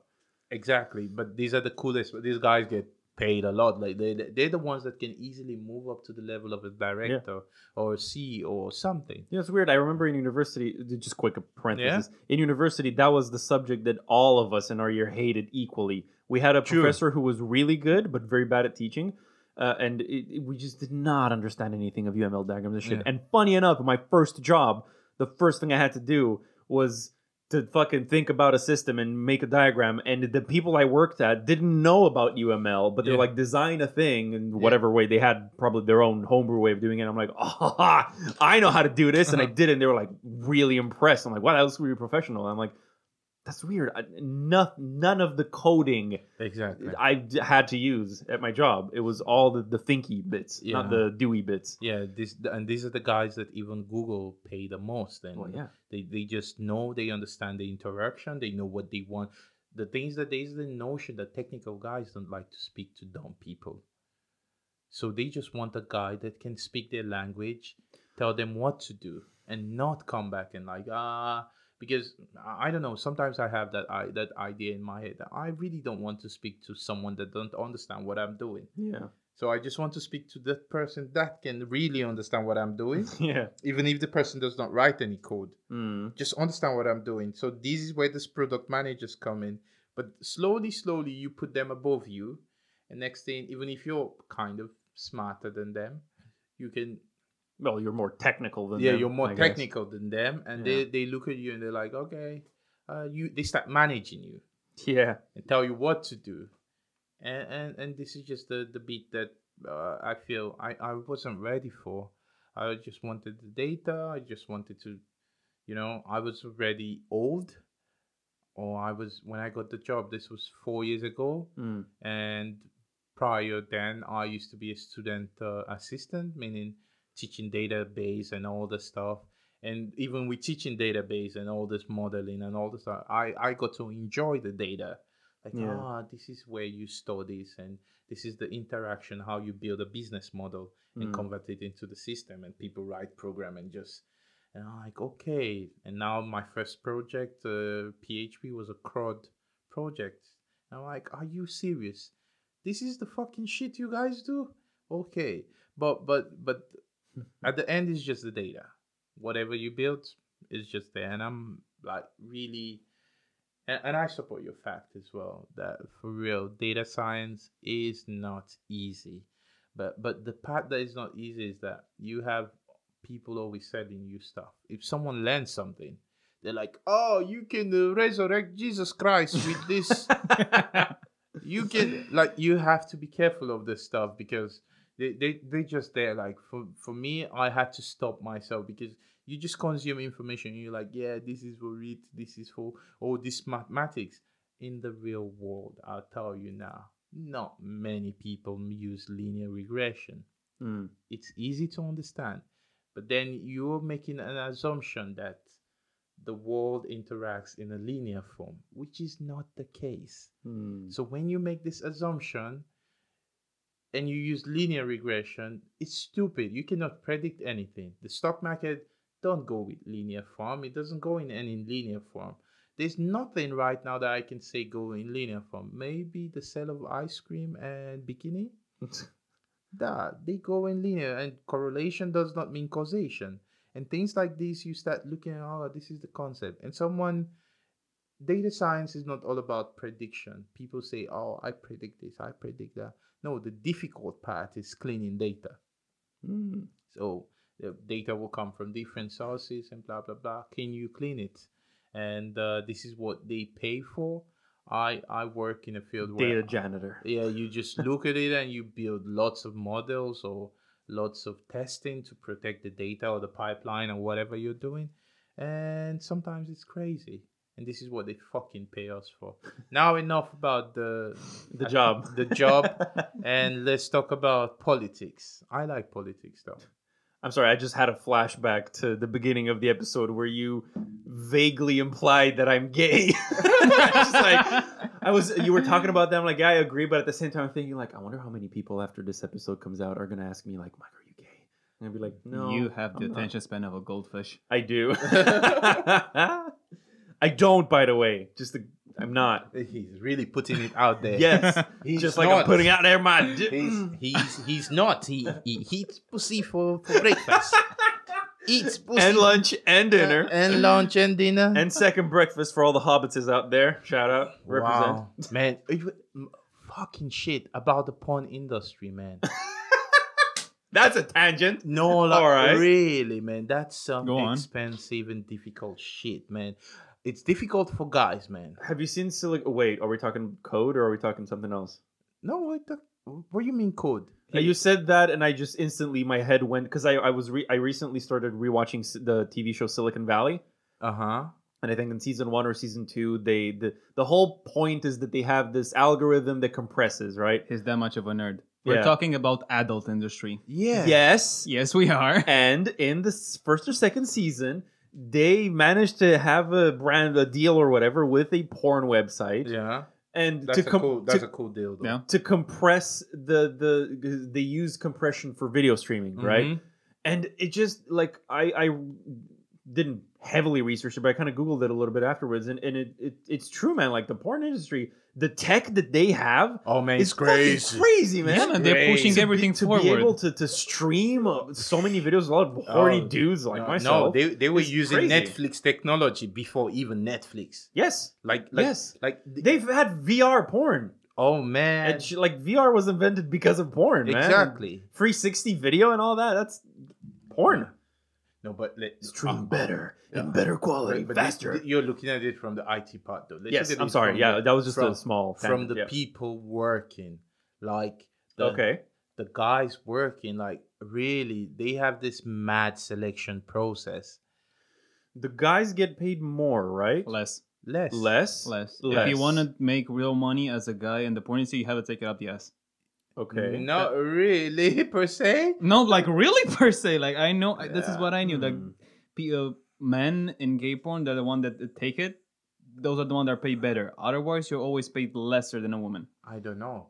Uh, okay. I I, think- I think didn't uh, know that. oh, from from uh, I don't know from what the people I've spoken to. Uh-huh. So I used to have this friend that uh, was into porn, and he goes for this audition, and Okay. it's crazy because during this audition, they they make you go through processes like, uh, can you just uh, get had in one minute, two minutes, and what you need. And some of them, they, I, you have to be crazy. Like your mind has to be fucked up. But this guy will go for this audition, and he will come back and he's like, you know, Kienka. Sometimes I go to this audition, and they bring uh, an, un, an a big lady. I don't want to say fat, Okay. but a big lady that is not attractive, but they want to see how fucked up are you. to be able to be there when they want you to be there. Right. So, in, in what sort of broad range of casting they could do with you? Yeah. See, but that's why I always presumed, and clearly I'm wrong, and I'm assuming it's fine with me that I'm wrong. But I always presume that the guys get paid more because it's harder to get your dick hard. Yeah, but then uh the women actually who do these people watch though? Do you think there are many guys that watch porn that watch the guy?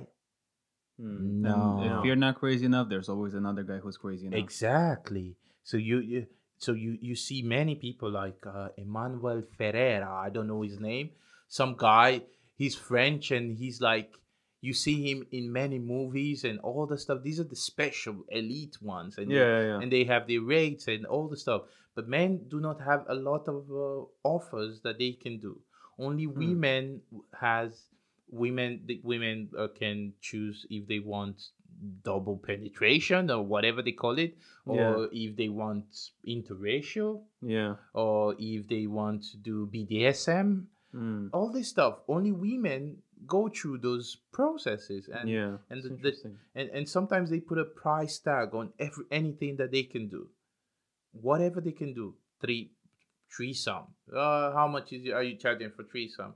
I'll take this one thousand dollars or something. And the guy kept on telling me like uh people see this the porn industry like it's easy. It's fucking hard. Hard. Mm. then the girls have their own problems where they have to deal with um competition I mean, it's even fucked up. It's even terrible for white girls because there are three, three million white girls waiting in line to do it for half the price. Holy shit. So, so today, if you if you if you doubt me, Hmm. put up an ad and say I will pay one thousand lei for just an audition to do a thirty minutes video online, something. Uh, you can come to this address, knock the door, blah blah blah. Oh, you'll be shocked by the queue in your door. The girls that will come like, oh, just thirty minutes. I uh, take off my clothes. He takes uh, the camera and asks me some question, and I get one thousand lei. Oh, you be you be amazed. Jesus. And and the thing is that m- all of us we look at it like we go to school, we work like this, and we never think of all this stuff. That's true. But the the supply and demand, there is demand for these skill sets. Constantly, yeah. always. And and there are people out there like considering it looking at the money. The more the less people in your field the more money you get as far as there is demand for it. So it's always there. The porn industry will always be big. They, We we talked about I don't wanna I don't wanna bring that up, but we talked about eFukt before Yeah. recording and I don't want to bring it up. I just want to mention one thing that I remember now. As you said that there was the one there was this one video on eFukt. No idea what the fuck it was about, but I remember this one scene out of it where this guy, I guess a producer of, of mm-hmm. porn, he said something along the lines of uh, we're never gonna run out of a job because there's always gonna be a girl somewhere who turns 18 who's gonna want to fuck for money. true There's always gonna be a every year. Just right? think about it. that's that's if you go for normal, en- I I'm assuming like if you go for normal entry porn jobs, the pay cut could not be that big. So definitely there should be some hierarchy there. Like you just started with an independent studio, you have AAA porn stars or whatever. Yeah. Definitely different price stages. But then think about the all the women that are doing this as quote unquote a influencer. Because pr- prior to coming here, I was at a friend's and he showed me this video about a guy going, basically reviewing and commenting on a girl, explaining that I've agreed to this man to go to this place, doing this, this, this, and that for this many days or nights, and it cost me this. It Mm. cost him this much. And that's a viable work model, yeah, yep no for real that's that's it's like professional escorting, right? Basically. Yeah. Basically. yeah and, That's a whole different level of no luxury and shit, man. yeah but Well, the- that's just entrepreneurial porn, if you will. But then even then, like the, the what happened in last year, like OnlyFans and, and the whole quote unquote indie porn Yeah. scene exploded, man. And you, Yeah, you but- but- see a lot of triple A's going on OnlyFans and stuff yeah, like but that. but the OnlyFans they didn't work though because they said OnlyFans. What they were doing OnlyFans was getting their friends and fucking their friends yeah, and fucking guys that they know or fucking upcoming guys. Like, oh, he's trying to. Have you done your blood test? Okay, uh, you look cute today. Let me take you as my only fan.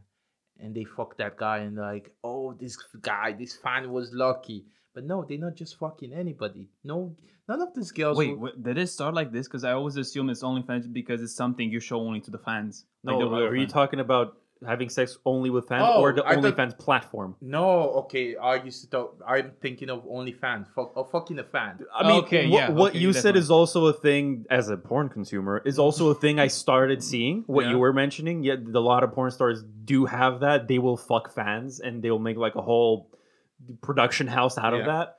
But no, we were talking about the OnlyFans platform and Oh. like online, online. Ah, I didn't know that. Video No, shit. I'm, I'm- Well, I mean, I mean the pandemic, right? Oh man. Uh, Actually, so uh, I'm gonna debunk this for people out Yeah. there. Probably people- Debunk it. What's the myth? uh, well, it's not a myth. I'm just gonna spoil it. That's the word. I'm gonna spoil it for people because most people know there's this ongoing joke uh, that a lot of people started going uh, to OnlyFans now to the platform and doing online video chat, sex, and shit, and they refer to themselves as accountants. Bad boy. So like people who had a job and lost their job or whatever, now they're doing online porn and stuff. Uh, when people ask them, "What do you do for a living?" They're like, "I'm account. I'm an accountant." And there's even a song they made a song about. They're like, "I'm an accountant. Where do you work?" In a place with accountants, Yeah. where we do accounting. Yeah, but uh, yeah, th- this is the subscription model. It's, uh, That's it's, yeah. it's awesome. It's like fucking hell. They they they're big businesses in Romania like this too. Yeah. I, I used to have a friend like that teaches the girls English. I have a friend who did that. Yeah, so, Might so be the same friend. no names. no, okay. Nope, no names. Just leave it to that. Just leave it at and uh, and uh, yeah, she goes and she teaches these girls English, and she told me like, dude, like they're making way more than me, way, Yep. way more than Yep, me. yep. Just like they have sugar daddies that just want to say so. Oh, the ones even in Romania, that that's even fucked up. A guy wants to like the escort business. yeah. A guy just wants to go to a wedding, but he doesn't want to go alone. Yep. You call up yeah. some girl, and she's going to come up like dressed all sexy, and he's going to go with you, and that's like one thousand five hundred lei Yeah. to go to a wedding where you have a seat, a food, and uh, she'll dance with you and give Pretend you, like she's your girlfriend. yeah, like kiss that. you sometime and all the stuff, and you're Yeah. like, yeah, yeah, baby, this stupid shit, the this that, and I'm like, wow. How come did I ignore all these industries? Like, Well, what- they say that what like prostitution and, and the sex work is the oldest job in history. True, true. Competes with farming. so, so, so, wow, it's it's really good. I do appreciate people like I do appreciate people that do go this extent. Like, I am going to make it work somehow. We used to know my parents being actual accountants. Yeah. Uh, Sure. Yeah. When I, I remember when I was a kid, I was I was not eighteen yet, uh, and at the time they were doing accounting for this lady who was a porn actress, and then she started her own sort of studio in Germany or whatever the fuck. And I remember like she she was a really nice girl. She was she was a bit nuts. She was a bit like out a bit too out there, like psycho kind of a Mhm. thing. But she was out outside of that. She was she was really nice. You could talk with her. She was a great human being overall.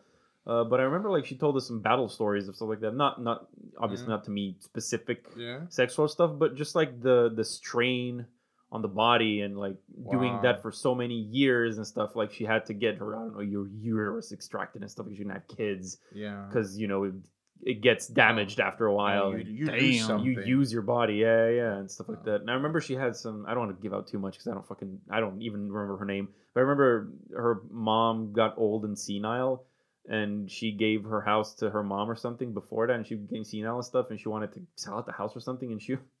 I just remembered a quote. She was at my mom's office complaining to about the situation to my mom, and I was there in a corner somewhere, whatever, waiting to go home. And I remember just her saying, "Just fuck this stupid bitch. She has no idea how much dick I had to take up my ass to buy her that house. Oh man. And that's like, it's funny, but that's like, that's a valid point. very valid point, man. Hustling ain't easy. Hustling ain't easy. Man. It wasn't that saying that for every 30 minutes video you watched, that like four or five hours of shooting. Exactly. Yeah. Wow, it's it's fucked up. Like going back to this, my friend that was doing porn. Mm. and uh, it's crazy. And sometimes they have to go to. This guy was in Italy, and he was taking sometimes some special lectures from people like Rocco Siffredi, Mm. and I like they'll come and give them talks, and you pay like fifty euros, and sometimes. Really? And y- of course. They have motivational speakers inside the industry. What about teach you about what? How to get your dick hard better or what? Have you seen the the uh, uh, uh the Rocco Siffredi's uh uh series on uh, Netflix? I heard he had one. Where where, where he invites these normal guys and uh, they they haven't done porn before, but they kind of they they endowed Yeah. and they, they, they come and he tells them he teaches them how to hold a woman how to grab the hair how to do all the stuff how to bend the woman carry the woman and how to be fit as a person as a man Mm. and uh, you need to do a lot of exercises because Yeah, how to The- be virile, how like- to what to eat and what to do to have a better sex life, I and, guess. and most people when you when like this guy was saying to me like most people think like big dick is all about that's that's the only way you make it in the porn industry Mm. But the director of the porn of the movie will tell you like, no, we want to be able to capture your dick getting into the pussy, but but not we don't care about how big your dick is. Your dick has to be big so we can capture this movement. Yeah. And this is the fucking shit I care about. I don't care how big your dick is or whatever. Let me just capture that movement. The back crazy. and, and it's fucked up when he's telling me all this stuff, and my brain is just opening like, oh fuck. And he said, and the girls, uh, one of the girl will tell me like, Kienka, like you think it's easy, like, as he said, the it may be thirty minutes, but they may have shot that stuff the whole day, the whole fucking day. Just for me to jack off in five Yeah, and minutes. and what about the ones that never made it made it out? Ooh. because they have to cancel some. Like, ah, no, no, not this one. You didn't make it. This is show business. That's crazy. Yeah, just think about it because he also mentioned the fact that how to grab a woman, how to touch and whatever. You have to do all of this, which kind of feels natural for you. We have to do this in a certain way that looks good on camera, Yeah. exactly. which Exactly. most of the times is Yeah, not the natural way of doing these Angles things. and stuff. Exactly. Exactly. Exactly. It's, it's fucked up. It's work. It's proper work. Yeah. And they'll tell you like, yeah, this is work. They, the girls are not thinking of anything. They're on the side. These pornsters, they doing prostitution at the the biggest scale on a different level. Yeah. yeah. Donald Trump and Stormy Daniels. They have all the girls, all the they fucking politicians, top guys, and birthdays. Some of them are being invited. Like, hey, just come fuck this, my friend. That he's a billionaire somewhere, and just fuck this old man. He's ninety seven years old, and, and they do it. They really, really do it. It's crazy. It's it's all business, man. I don't want to cut this episode short, but it is almost eleven o'clock. I Oh, don't know how uh how guys what you guys are. You're Ubering home or something. Um, Well, we from whatever all the Uber drivers I had told me we still have like half an hour to get home. all right. Well, Uh, we could we could end the episode here for now. Yep. How long Uh, are we in? Uh, uh hour forty minutes. Oh, I we're was thinking good. it was about 2 We're good. Yeah, yeah, it's good. Wow, I don't. Whew, this was like the chillest, most informative, nicest, weirdest episode we've had. Oh man, I like it. I Wow. love it. I'll do I it like again. Yeah. All right. So, in the spirit of the Tangents podcast, Kienka, you have now 20 seconds. Was it 20? 20 seconds, right? Let's just go for 20. 20 seconds to plug whatever you want. You can talk about you, your stuff, or you want you read a book or watched a movie that you recommend, or any anything you want to plug to the people listening that you want them to do. You have, without a counter, roughly 20 seconds. Go. Hey, people, just stay away from social media and think about yourself. Meditate a lot, and you will be fine. That's it. Peace. Enjoy. Sweet and simple, just like the intro. Wise words have been spoken. Love it. Mic drop. Let's close the, the garage. Close the shop. Yeah. Kienka, thank you very much Yep. for being here, man. This was amazing. Yep. Always anything for you. Cool. we'll uh catch y'all next time. Yep. See, See you you when I there. see you. See you. bye bye. Bye.